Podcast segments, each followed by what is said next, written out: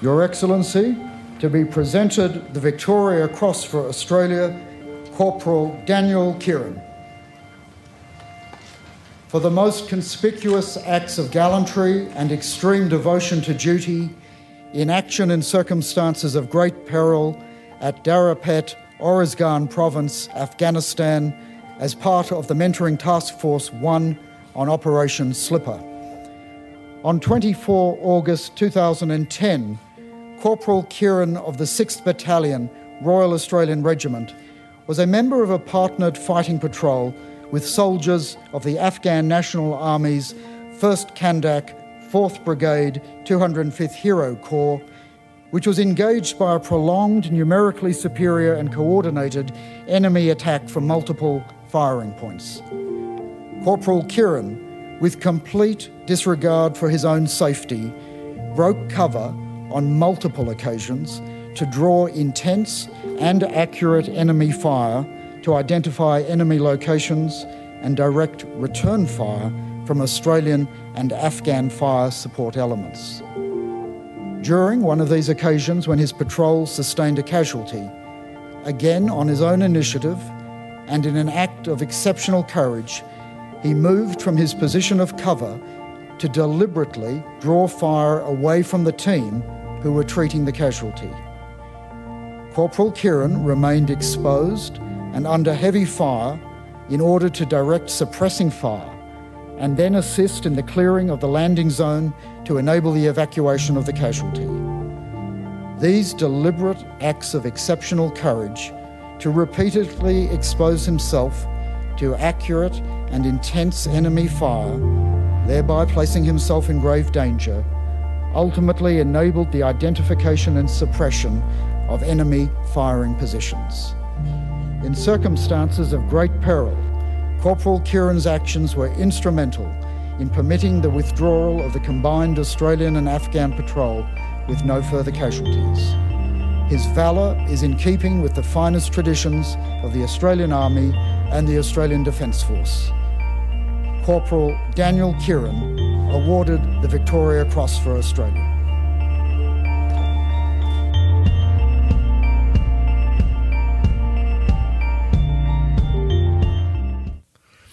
Welcome to the Global Recon Podcast. I'm your host, John Hendricks. Uh, we have an interesting uh, topic of discussion for this podcast. I have two guests on with me, uh, both who are in Australia. The first is Kristen Shorten. She is a journalist, uh, does really incredible work, and what we're going to talk about is uh, featuring, or, or one of the many features is the Australian Special Forces veteran who's on with us, uh, Jody Brown. Uh, how's it going, everybody? Yeah, John, thanks Great, for having John. us on. Good morning or evening over in New York. yeah. Um, so, you know, what, you know, the reason we came on to record uh, for this episode is the uh, documentary series that was put together by a Kristen uh, called Voodoo Medics. And um, Voodoo Medics is kind of showing, and, and it doesn't just include medics, it shows other uh, special operations uh, warriors from Australia and kind of telling the story of some of their experiences in Afghanistan, particularly.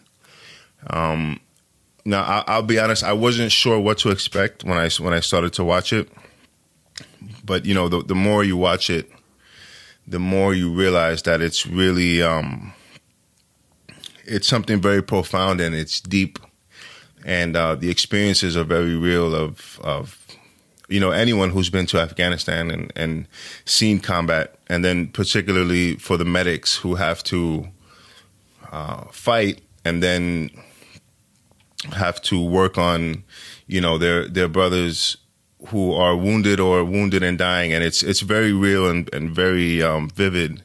And some of the people, in, including Jody, that you have on for it, uh, are really re- remarkable uh, in their own right. Um, and some of them I've had on the podcast prior. So, Kristen, if we can start, uh, maybe we can talk just a little bit about your career and kind of what led you to uh, Voodoo Medics. For sure. Thanks, John. So, yeah, I'm a print journalist and uh, started my career with News Corp in Australia, working for one of their newspapers in Queensland, the Courier Mail, about a decade ago. And um, yeah, worked for them across a range of different mastheads and um, websites um, up until a few years ago when I had my daughter and went on maternity leave. And then um, I decided to resign and freelance so that I could work around her and my family. Um, but yeah, I've always been a general reporter, so I've never um, covered one specific round, but rather a little bit of everything from, you know, politics and crime to courts and um, a little bit of defense reporting and things like that. But what led me to this project is um, is actually my husband. He's a, a, com- a former commando from Second Commando Regiment in nice. Sydney, the same same unit that Jody served at. So I've also I've always had a strong interest in the special forces and the work that they do, but um, you know there there has been a lot of coverage of the operators and, and their role, and so there should be. But um, I wanted to, for this project, really just look at the group of soldiers who had faced the most trauma in Afghanistan um, and as I started to research that area, I realized that that would be the medics who were serving alongside the special forces, so the kilos. And um, yeah, then I just really um, started to reach out and try and find out who who were some of the best kilos who had served in Afghanistan with our special forces over Australia's uh, 15, 16 year involvement in that conflict. And um, yeah, my husband made an initial introduction for me um, to Jeremy Holder, who is Australia's most decorated medic and one of the medics who you would have seen in the documentary. Um, Jeremy was was awarded a medal for gallantry for his actions over in Afghanistan in 2006, and from there I just really started um, reaching out to to find out who were the kilos who were, I guess, the most um, experienced um, you know, highly respected, professional, well liked medics who served over there with both 2nd Commando Regiment and the Special Air Service Regiment, but also the guys who were the best representatives of those Special Forces units um, who they had worked with. So, uh, this project, um, and and did this was this like a something that took kind of long as far as you know time to uh, meet up with everybody and get these stories and, and get everything ready for like public consumption? For sure. I mean, the idea itself was in gestation for about four years. It was something that I'd wanted to work on before I fell pregnant with my daughter, and she's almost three. So, about four years ago, I had actually pitched this project to an editor at the time, and they'd knocked it back. Um, and yeah, then I just sort of sat on it like I like I said, we had our daughter, and I took maternity leave and sort of put it on the back burner. But it was something that I'd I'd been really thinking about over this long period of time and thinking about exactly what the story was and what the themes were that I wanted to focus on, being resilience and post traumatic growth. Um, I really wanted to look at those who had faced the most trauma and how they had prepared for it, responded to it, and grown as a result of the trauma that they'd faced in Afghanistan. And then, yeah, it was really this year um, in February. I can kind of remember quite clearly in February, I initially reached out to Jeremy, and then it sort of took months from there for me to um, find out who those best medics were and make contact with them. Um, and so, really, I'd say I started working on it in February, but then I guess the sort of three or four months prior to publication in October were quite intense with the um, i mean there was a lot of research um, and interview preparation and everything that happened before we started filming. We started filming in august and um, wrapped up filming mid-september and then had the documentary ready for publication um, mid to late October and it started rolling out from October 22. So yeah, look, I, have spent, you know, the best part of a year working on it.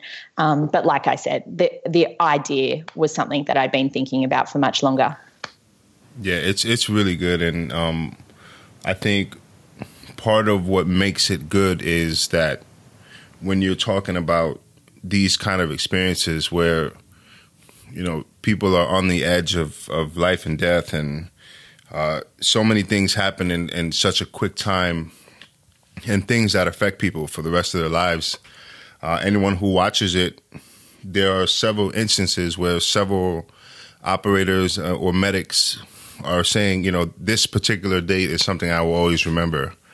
And um, I think the the reason that you know outside of the the very specifics of somebody getting killed or or you know multiple guys being wounded or multiple guys being killed, it's just the, the gravity of it. Um, and I, I think you know, like I said, what makes this such a good documentary is that it's authentic and it catches, um, it captures the emotions that these guys were going through, and um, you really start to see that. I think it was uh, was it part three? I think it was part three or part four. And uh, one of the medics, they were talking about you know how they were treating uh, children who were, you know, caught in the middle of a fight or you know they stepped on an IED or something like that, um, and he just became over he got overcome with emotion and i think it, it's very real and raw um, so Jody, that's right I know. sorry i was just going to say john yeah and i think um, a really big part of uh, of really illustrating i guess the complexity and the depth of these stories was also involving um, other characters besides the medics so yeah. um, I'm sure you and Jody will discuss, you know, in with Jody's story in particular, um, a really powerful way for me to tell Jody's story was to in was to bring in Chad Elliott, the commando who was shot and who Jody treated, and likewise um, with some of the other medics in the documentary, we've we've um, involved the families of the soldiers who were killed and who the medics could not save, um, and we've got other you know, incredible characters like Mark Donaldson, VC, who you've interviewed on your podcast before, and Bram Connolly, a commando platoon commander who was involved in a really heavy, heavy battle over in Afghanistan, the Battle of Zabat Kaleh, which you may have heard of. So, having those additional voices and perspectives involved in the project, and to also share their perspectives of the medic's role, and to and to talk about the medic's role, yeah, just through their eyes was also really important and um, really powerful part of, of, the story as well. Yeah, and and I think um, and this is something that um, we touched on when I had uh, Mark on the podcast was, you know, some of this stuff is like, or at least you know I'll speak for like Americans. Um, some of this stuff is like cool and sexy, and it's like you know, special operations and guys are on helicopters and getting in gunfights and all this stuff. But what people don't realize, and um, me and Mark spoke about it before we, we got on air, and, and then uh, Mark kind of illustrated it in, in, a very real way, was that a lot of these um, incidents that are spoken about that, you know, sound so cool and and whatever, it's really like the worst day of a lot of people's lives, you know.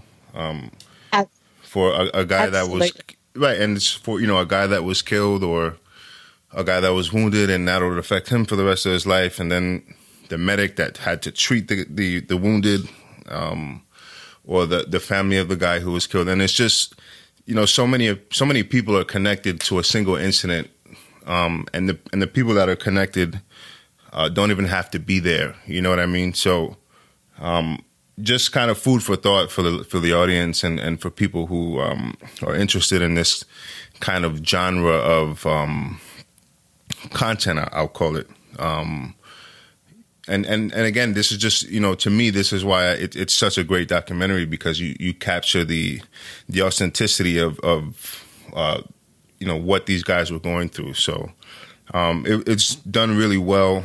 Um, what I'll do when I post the episode is I'll put links for it in the podcast description and on social media. So if anyone who hasn't seen it and they, they listen to this episode, they will have the opportunity to do so. Um, so Jody, I would like to uh, talk about your um, your career a little bit in the uh, Australian Army, and then um, if we could kind of walk through that, and then uh, talk about your involvement in Voodoo Medics, and um, uh, and then if, if you can share a story uh, of a time in combat where you treated um, an Australian. Sure, no worries. Thanks, John, for having me on the show. Um, it's uh, yeah, I, I, guess I'll start off with I joined back in 2002 to the uh, the general or regular army um, after finishing the the basic medical technician course up in uh, well, down in Victoria. I was posted up to Townsville, which is up in uh, far north Queensland. Uh, from there, um, yeah, I spent roughly 18 months just uh, going about the general support battalion uh, as a medic there. I was working in a resuscitation team, so rapid um, or ready company group. Um, deployed to Timor in 2006, and then uh, at the end of that deployment, uh, I was posted to 4RAR Commando, who have now been renamed to Commando Regiment down in Sydney. Um, uh, as soon as I got to the unit, I was um, yeah pretty much sent on to various insertion skill courses, uh, including para, paratroop course, and um, yeah, it's actually I think March out night from that course, uh, I found out our Company were deploying to uh, Afghanistan leading into the summer summer months so the fighting season over there.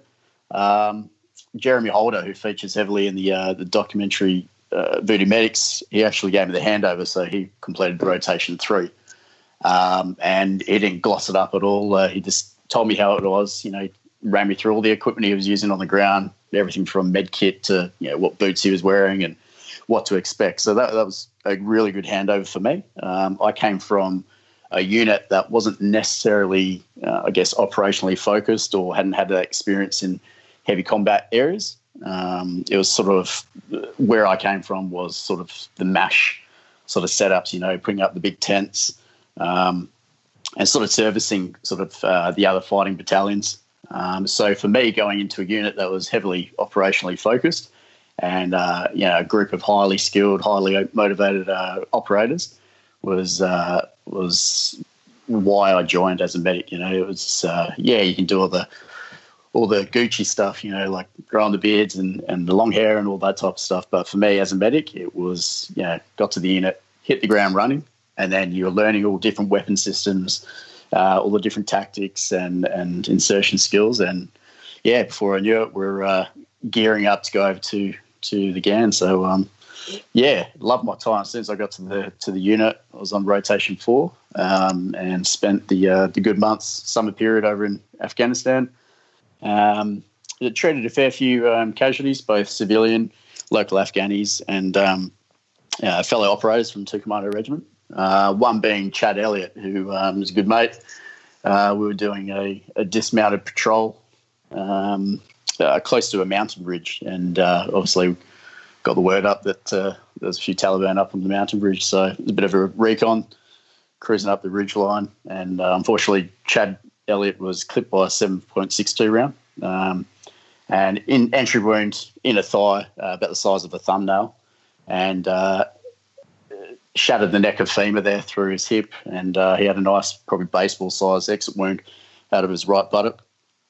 Um, so I was called forward in one of the vehicles and uh, two of the operators at the time um, gave him morphine auto injector and was still heavily uh, in a in a contact. So they were receiving small arms fire and RPG rounds.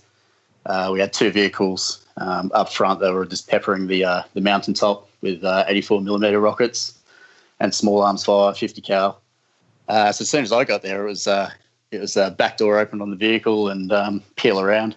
And as soon as I came out of the, the back of the vehicle, you know, we had yeah, had 84 mils going up on the mountaintop, small arms fire. And uh, yeah, I just remember coming out of the back of the vehicle. Was like, whoa, here we go. It's full on.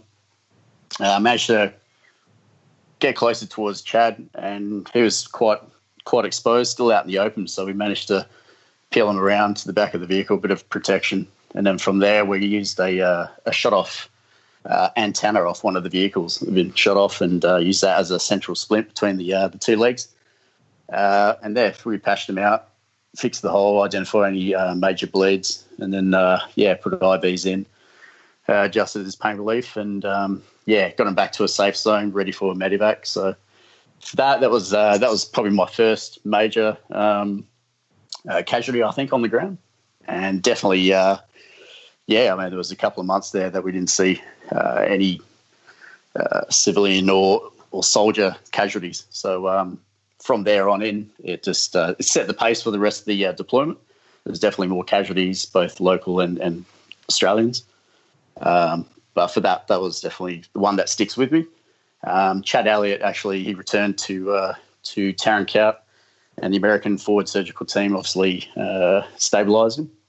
And then he was sent off to Germany, where he had a big steel rod placed through his femur. He returned back to Australia, uh, did his rehab, and he actually geared up, uh, did all the fitness tests and assessments prior to uh, deploying again on rotation seven. So uh, the very next year, deployed again with our Company. And uh, to his credit, you know, the, the mental toll and the anguish, I guess, associated with that, um, I think just got the better of him on the day. Uh, mentally, we're about to deploy outside the wire. Um, and he was brave enough to put his hand up and say, you know, look, I'm not ready for this. Uh, so I had the discussion with his, you know, superiors, and he uh, returned back to Australia. Um, so to his credit, you know, put his hand on his on his heart and said, "Yeah, I'm not I'm not mentally ready for this." So, um, yeah, still keeping contact. Obviously, through the doco, uh, we've become closer again, made contact, and uh, yeah, it's good to see that he's doing he's doing really well. Nice. Uh, he's, he's got some other other hobbies and interests now, and a little family. So yeah. Yeah, and so I just wanted to ask the um, so the medevacs that you guys were, or that were working with you guys, were they mainly American medevacs? Uh, so we had a combination. Yeah, it was major, mainly the PJs that would come and retrieve. Okay. Um, we also had some other assets, so the Dutch, um, and depending on where we were operating, it was it could be anyone from Brits to to Americans to Dutch. So, um, yeah, at that time, I think later on in the rotations, we had Australian uh, retrieval medics on the on the choppers. But yeah. Okay, so I wanted to ask, um, you know, a little more on the on the medic side.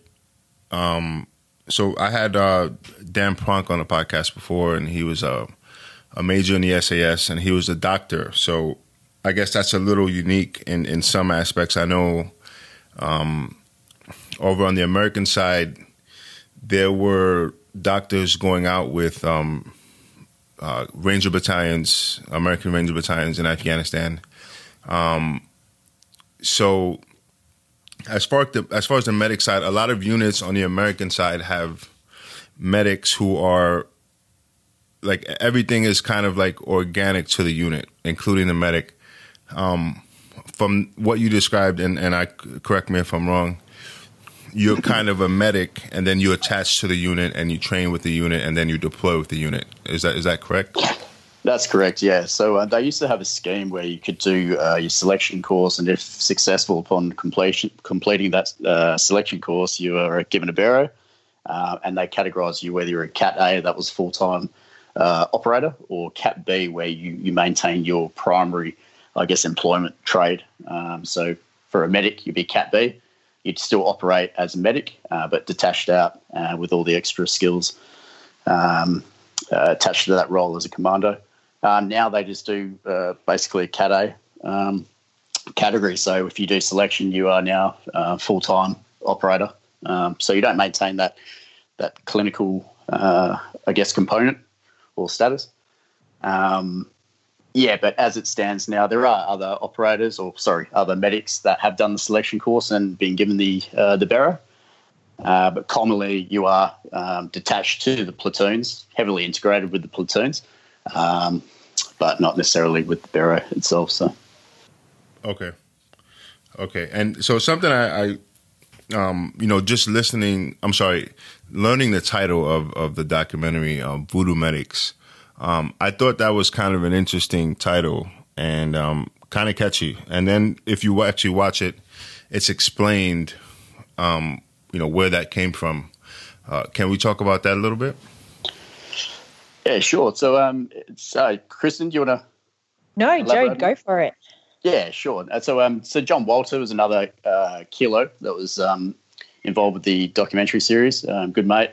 Um, he came up with the, uh, I guess the, the title rotation. I think it was 2008 uh, there. So, yeah, the, the basic tongue in cheek sort of uh, take on it is uh, we do the voodoo, so you can do what you do. Yeah, and I thought basically, that cool. that's it.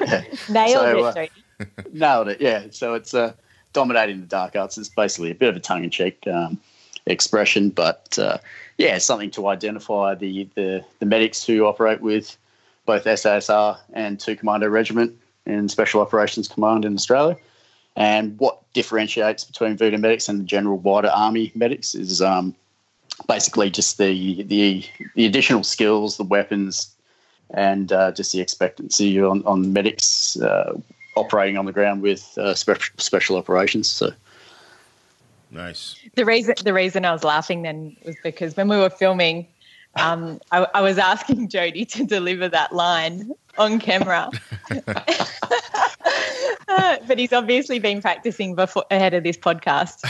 oh yeah, I, I totally forgot about that little, little slogan back in the day. Yeah, that's it. Yeah, but uh, yeah, that was funny. Yeah, John, I didn't even know about Voodoo Medics until um, I was well into pre-production. The documentary actually mm. had a different different name when I started working on it. It was going to be called Beyond Trauma because it was all about trauma and how to move beyond that. But um, yeah, as I got into the process with these guys and was conducting the pre-interviews and doing all the research, um, I came across this this title voodoo medics that they already had given themselves mm. 10 years ago in afghanistan. And f- so for me as a um, as the journalist that was just gold. I mean yeah, they had this M- much cooler this, name.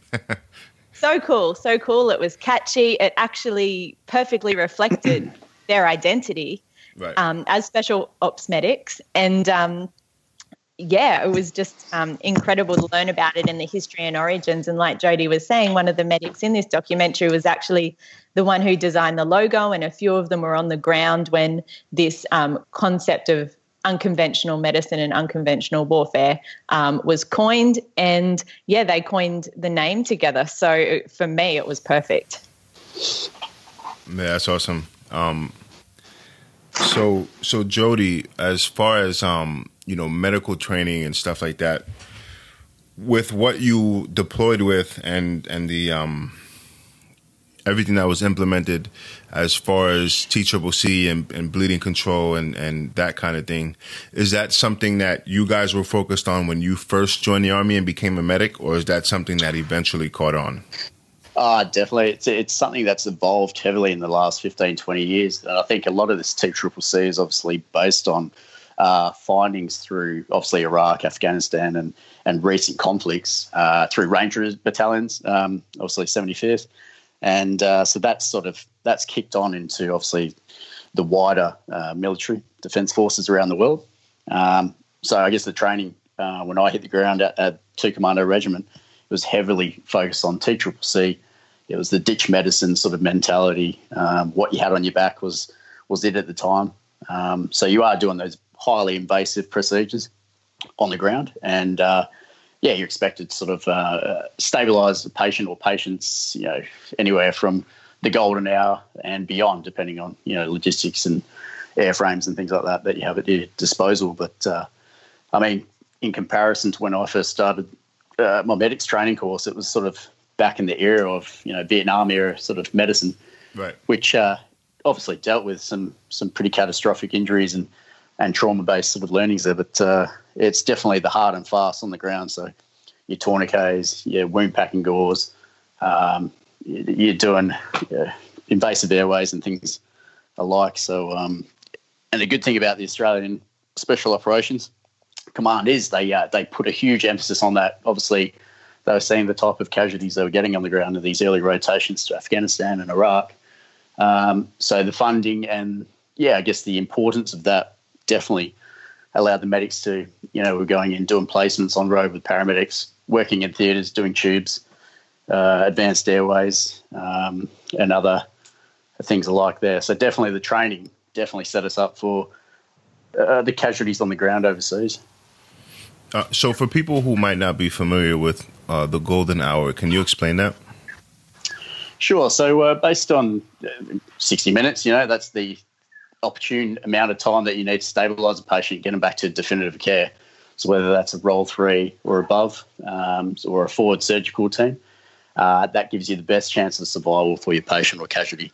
Um, that's the optimum time that you want. Uh, they do talk about platinum 10 now, and that's where you are. Um, obviously, stabilising the patient, any potential life threatening uh, hemorrhages, injuries, or um, any airway compromises there. So and the platinum ten. That's actually the first time I'm hearing that. Is that um, the platinum ten minutes?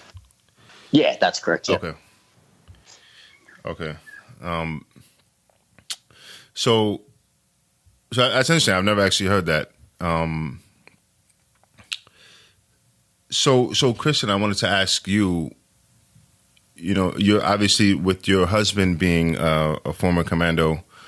Uh, some of this is probably not new to you, but as you go through this and you meet different people and you hear these stories and you prepare to tell this story, um, what effect does it have on you? And did you feel like you've learned anything from this experience? Yeah, absolutely. Um, like as a journo, you know, I always am really conscious of everything that I report being accurate. But I think working on a project like this sort of took that to another level because, um, you know, this is my husband's community, and the, these are people who we are like intimately connected to through my husband's work. And um, although my husband isn't personally mates with um, most of these guys just due to serving at different times and in different companies within Second Commando Regiment, and some of them being from SAS. He might not have directly worked with them or known them personally, but we're all kind of um, a part of the same community and connected. Um, generally, like pretty closely. So, um, so I guess for me, um, because this is such a personal project, in that regard, um, I just felt really um, conscious of firstly doing the story justice, as I would with any story endeavor to, but um, probably even more so, just doing the story justice and making sure that it was, you know, completely 100% accurate, that there were no factual mistakes, um, you know, that the guys were, were comfortable with the way that they were represented and um, just making sure it was, you know, as good as it could possibly be and as perfect as it could be. So, um, in terms of the content, you know, it definitely moves me, even though I was there doing the interviews and um, I was involved in every aspect of it.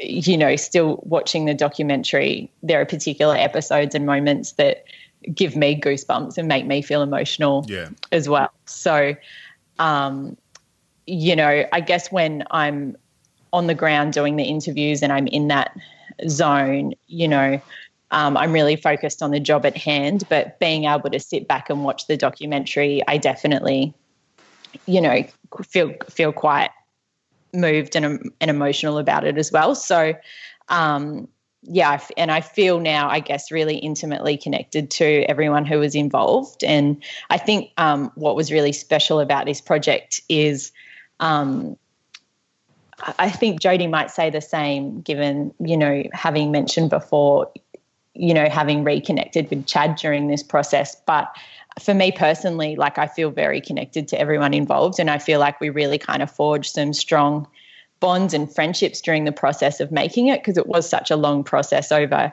so many months. And there was a lot of um, constant and ongoing contact within the group. So, um, I feel like we've forged some really strong friendships, and um, yeah, it's it's a, the most personal project that I've ever worked on. I would say so. I think that yeah, that made it really special, and just um, the level of care and attention to detail um, that I put into it, I'd say, is higher than you know on any project I've ever worked on before. Yeah, you know, just talking about these kind of things and these experiences. Um, I think it just has a different flavor to it than if you're talking about politics or something like that, you know? Um, yeah. So, so Jody, I want to ask you, um, you know, having been so, when was it that you got out, got out of the Australian Army, Jody? I got out uh, 2009, mid year 2009. Okay, so it, it's been about 10 years since you've got out. That's it. So, you know something that's been brought up, uh, particularly in the United States, um, is the the topic of mental health, of post traumatic stress, and um, you know, not the the physical wound, but the emotional wound uh, on warfighters. Uh, Doing some research on it, this is not something that is exclusive to this generation of warriors. It's something that's existed for a very long time. Um, it's just had different names over the years. Uh, in World War II, I believe they called it shell shock. Um, during the American Civil War, they called it soldier's heart. Um, and and this is something that I've I've spoken to you know many different individuals about this, and um, sometimes uh, talking about it helps. And I think the nature of special operations um, is you know everything is need to know and and kept you know kind of a tight circle, and you don't speak about it. But in some ways, uh, post service, I think that kind of works against the individual.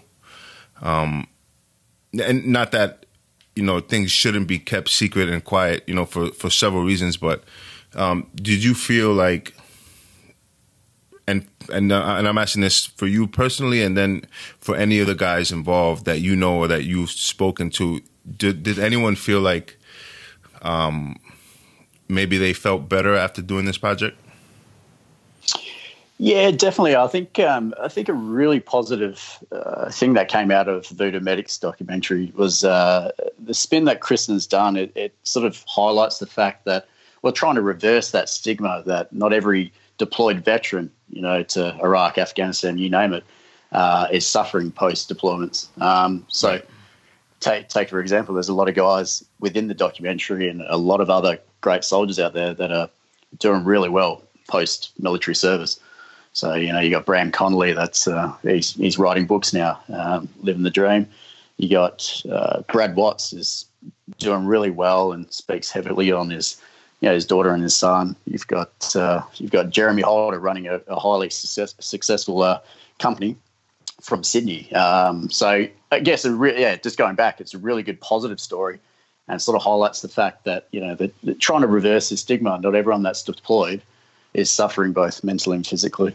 Um, and I think another point as well, it, it, it, sort of draws on that title of post traumatic stress disorder that a lot of people will refer to. Right. Um, and, and a few key people in the doco series, you know, talk about it should be regarded as post traumatic um, uh, stress, right. and that, that should be the title. It shouldn't be classed as a disorder as such. Right. Um, I find another positive spin on, on the docu series is just getting those stories out in the open as well. You know, sometimes it can be really good for those veterans to talk about that.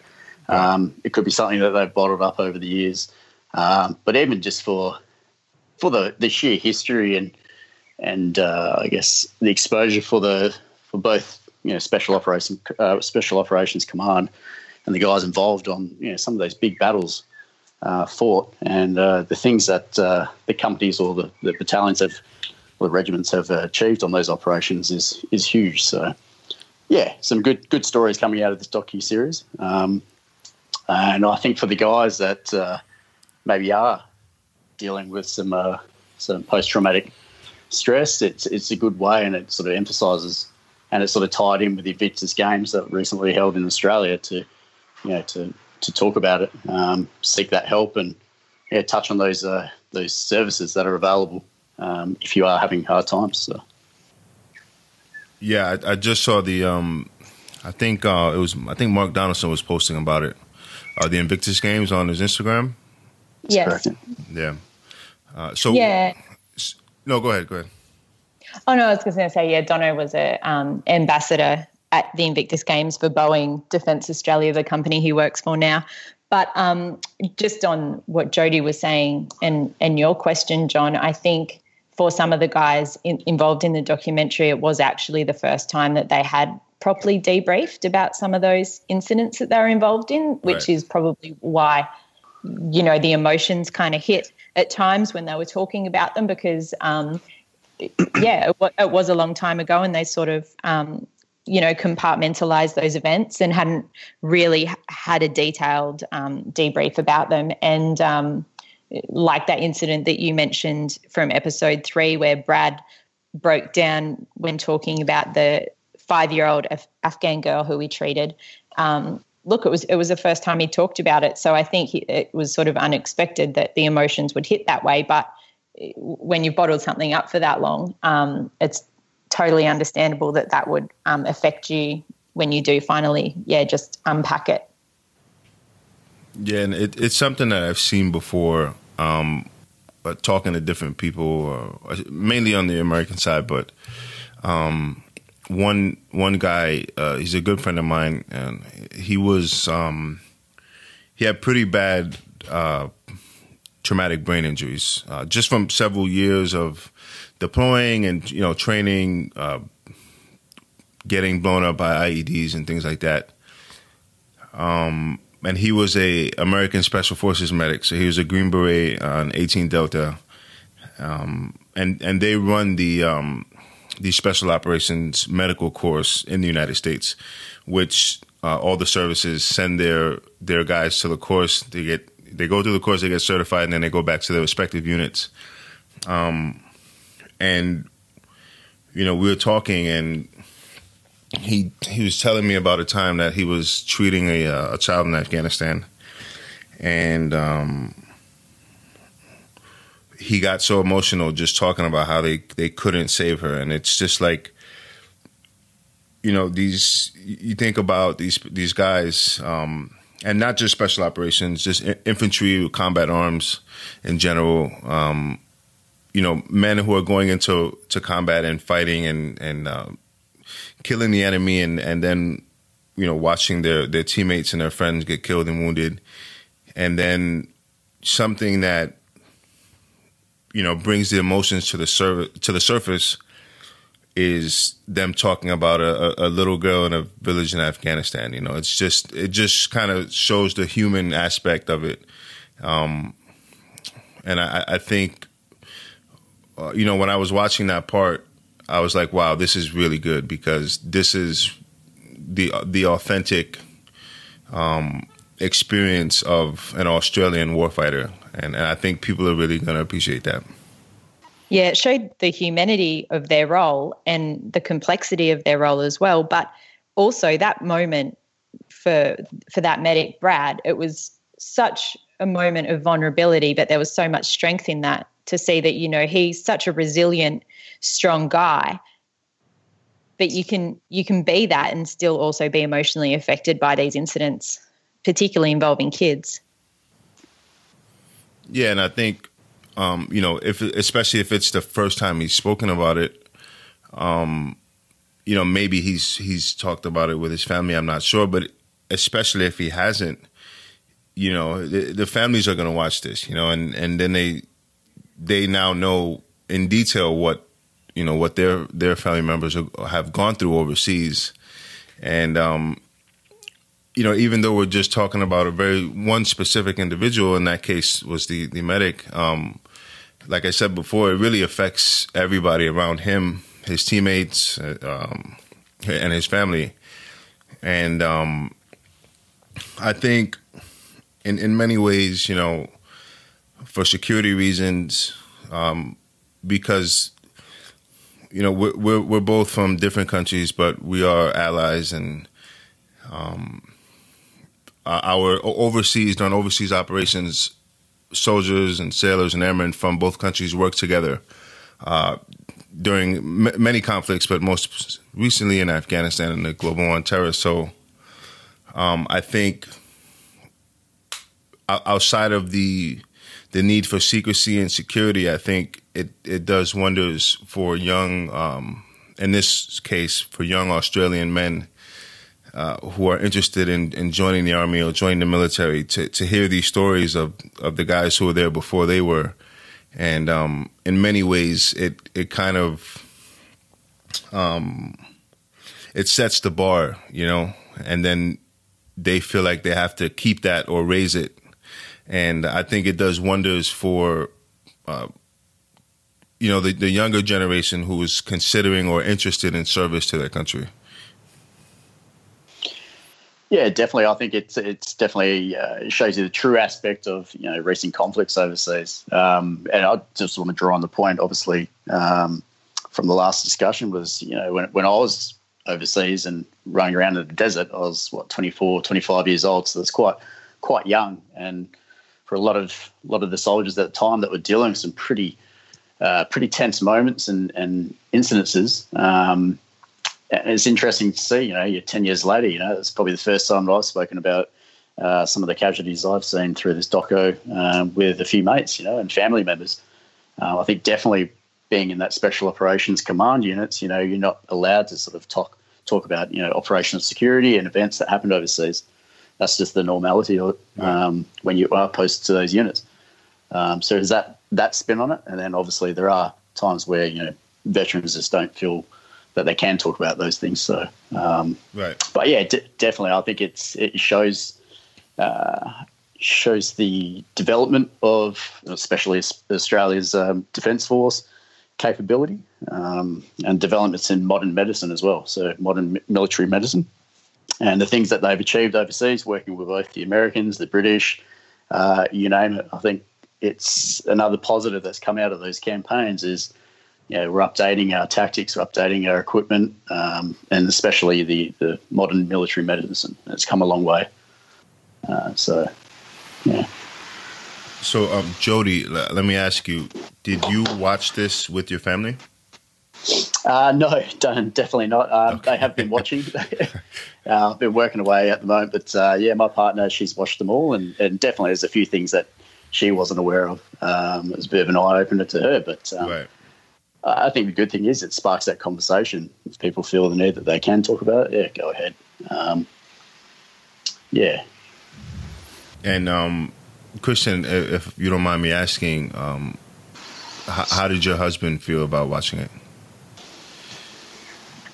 Oh, great. You know, he's really supportive and really proud of the project. So, um, you know, obviously, like reporting on defense and particularly special operations is such a sensitive area. But, um, you know, I had his support and his blessing from the beginning, and he he always understood what my vision and intention was for the project, and um, you know was hundred percent behind me on that. I think, um, yeah, just knowing that, you know, my intention was to tell this story of trauma, resilience, and post traumatic growth, but also to shine a light on the work of the medics or the kilos over in Afghanistan and give them acknowledgement and credit for their efforts because they've gone so largely unrecognized.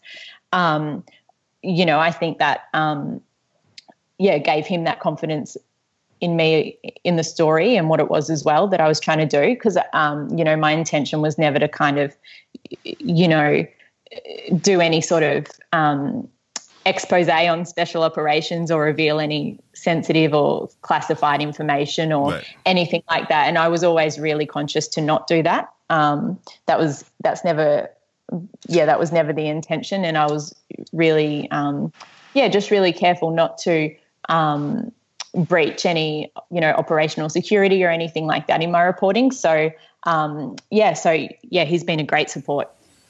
Nice. And is this something um, like, did the government have to to look at this before you publish it?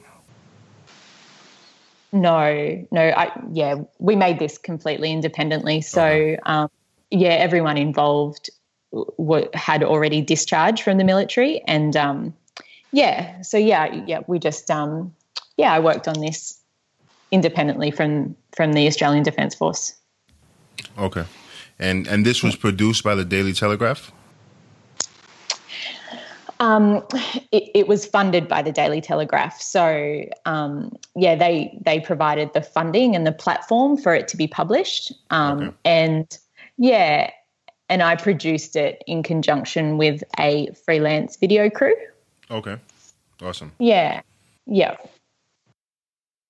Okay, great. So uh, it was really good to have you guys on here. Um, you know, like I said, I, have seen so many different guys uh, who are you know very highly respected, um, sharing it and talk about it, and it just really kind of spiked my interest in it.